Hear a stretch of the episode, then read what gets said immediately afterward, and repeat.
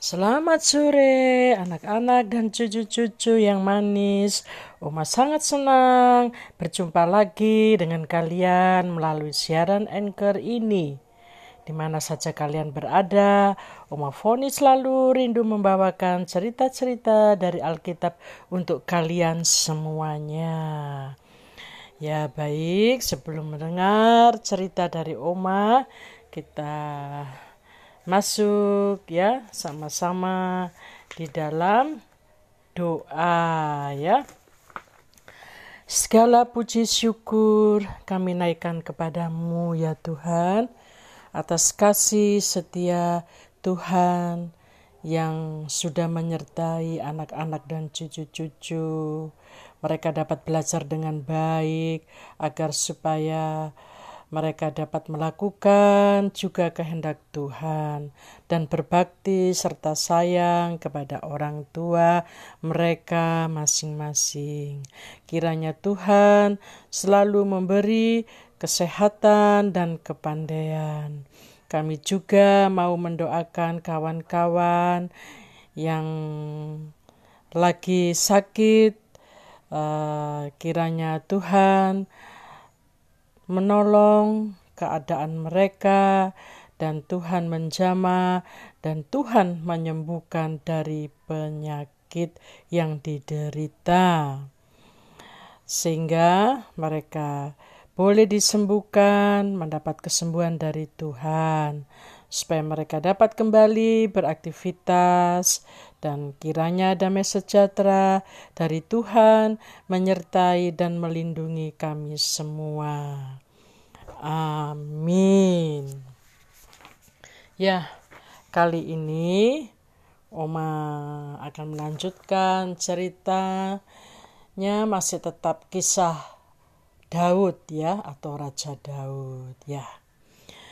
Ini hari ini ya uh, atau sore ini uh, dengan judul cerita Oma Daud melarikan diri dari Yerusalem. Daud memerintah kerajaannya dengan bijaksana. Banyak hal dan peristiwa yang dialaminya sebagai raja. Dan bila uh, orang-orang Israel uh, mendapat masalah ya mereka datang kepada Raja Daud untuk menyelesaikan masalah mereka masing-masing ya. Dan ada juga uh, yang tidak senang atau mau merebut tahta Raja Daud. Ya.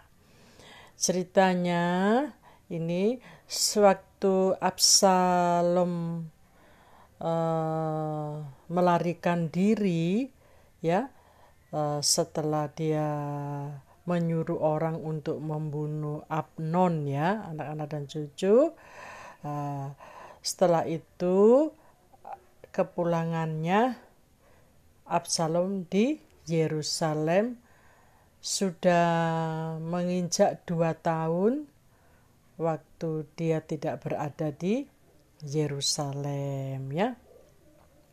Nah, lalu setelah dia di Yerusalem ya, dia kembali bersama sanak saudaranya ya dan dengan kerabatnya, dengan teman-temannya ya.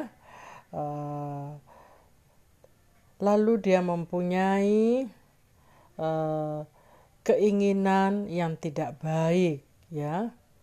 Hmm, terhadap ayahnya sendiri yaitu Raja Daud. Uh, dengan kelicikannya ya tanpa diketahui oleh ayahnya Raja Daud ia setiap pagi berdiri di pintu gerbang untuk menghambat atau men cegah setiap orang yang datang untuk mau masuk menghadap raja uh, dalam perkara-perkaranya supaya raja dapat mengadilinya. Nah, Di sini Absalom menampilkan diri dengan seluruh kekuatan yang ia miliki. Nah, ini anak-anak dan cucu-cucu bisa membacanya dari kitab 2 Samuel pasal 15 ayat 5. Serta uh, Absalom ya uh, dapat mencuri hati orang Israel. Akhirnya orang Israel senang dan tunduk kepada Absalom ya. Bahkan banyak yang menjadi pengikut Absalom ya.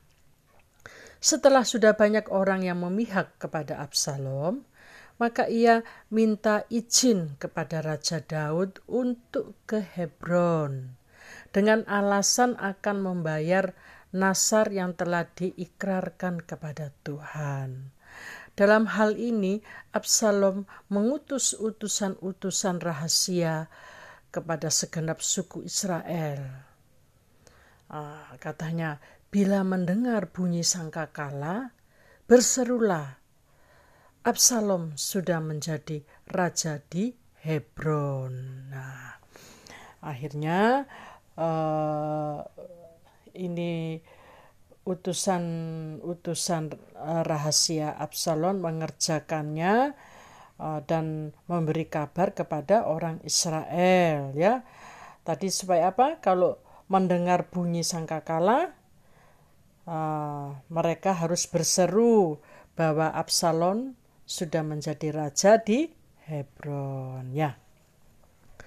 Kabar kalau Absalom sudah menjadi raja dan sudah banyak orang Israel yang hatinya condong kepada Absalom.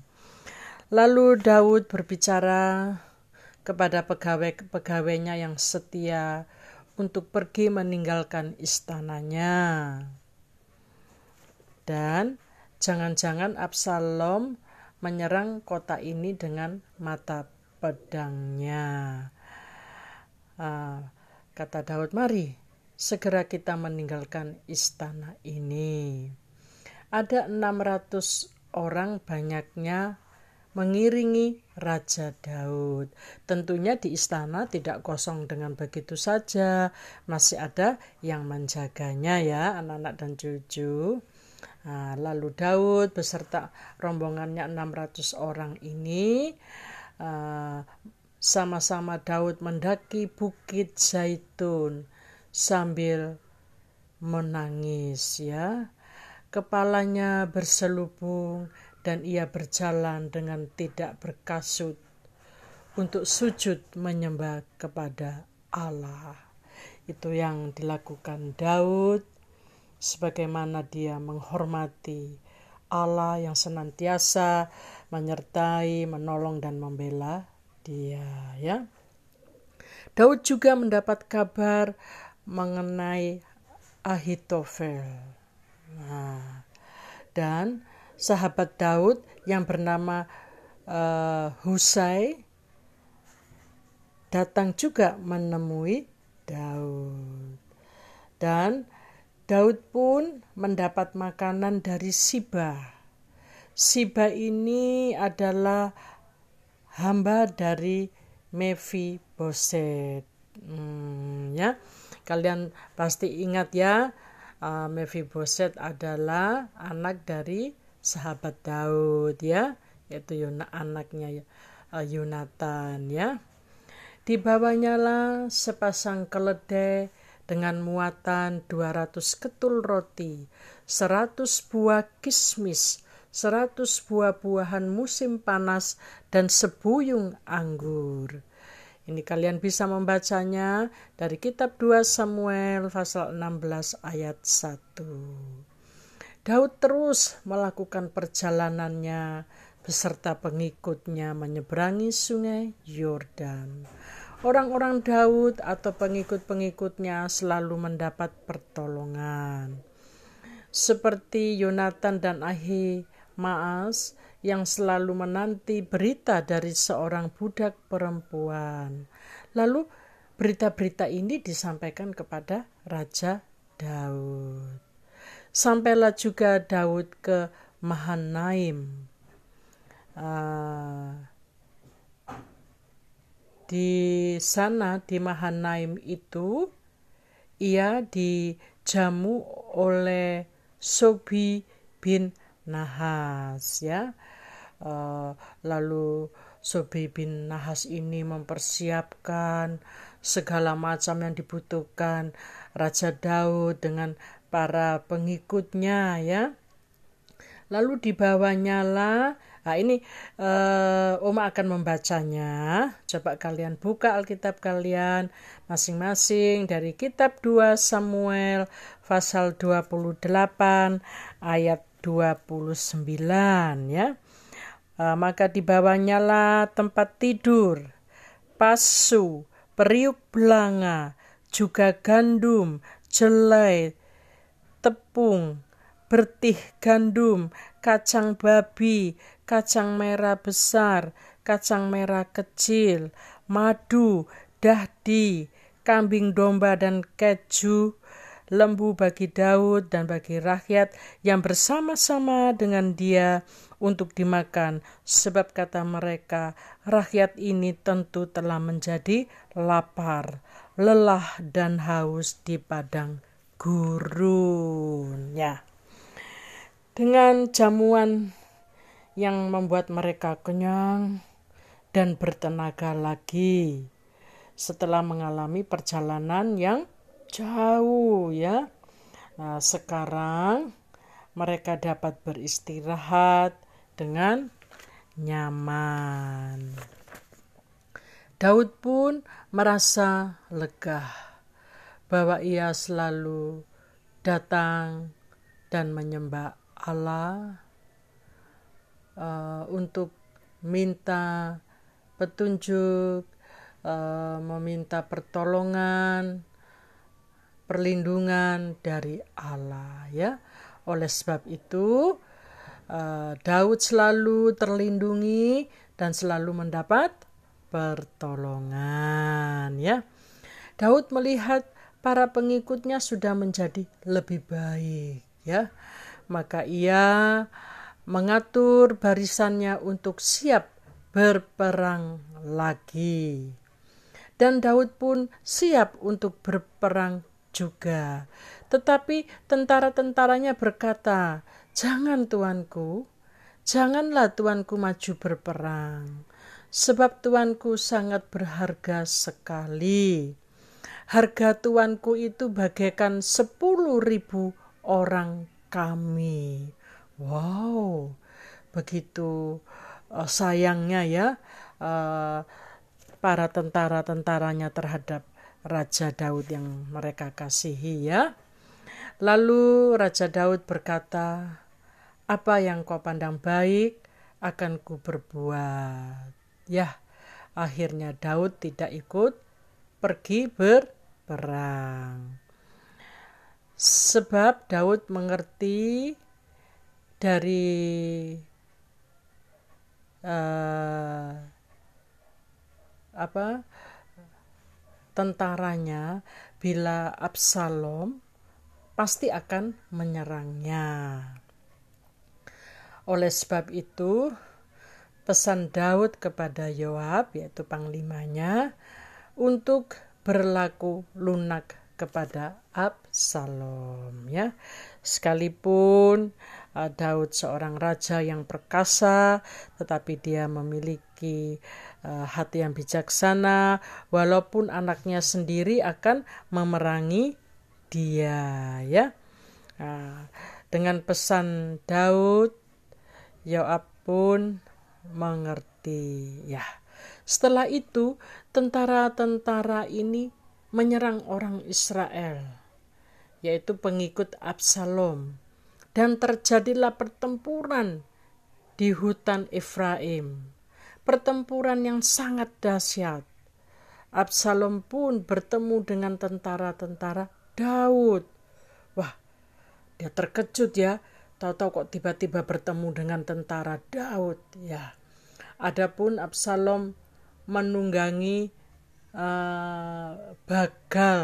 Nah, Bagal itu lewat di dalam deh bagal itu uh, lewat di bawah jalinan dahan-dahan pohon tarbantin yang besar. Nah, bakal itu uh, kalau tidak salah termasuk ya semacam keledai ya.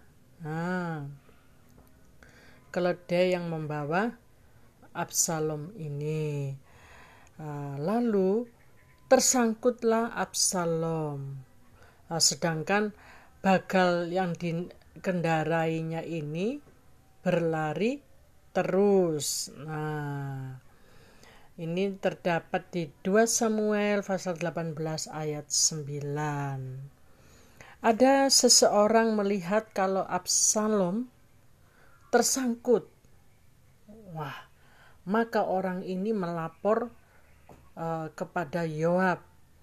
Kalau Yoab uh, apa uh, tahu pasti dia akan mengejar uh, Absalom ya.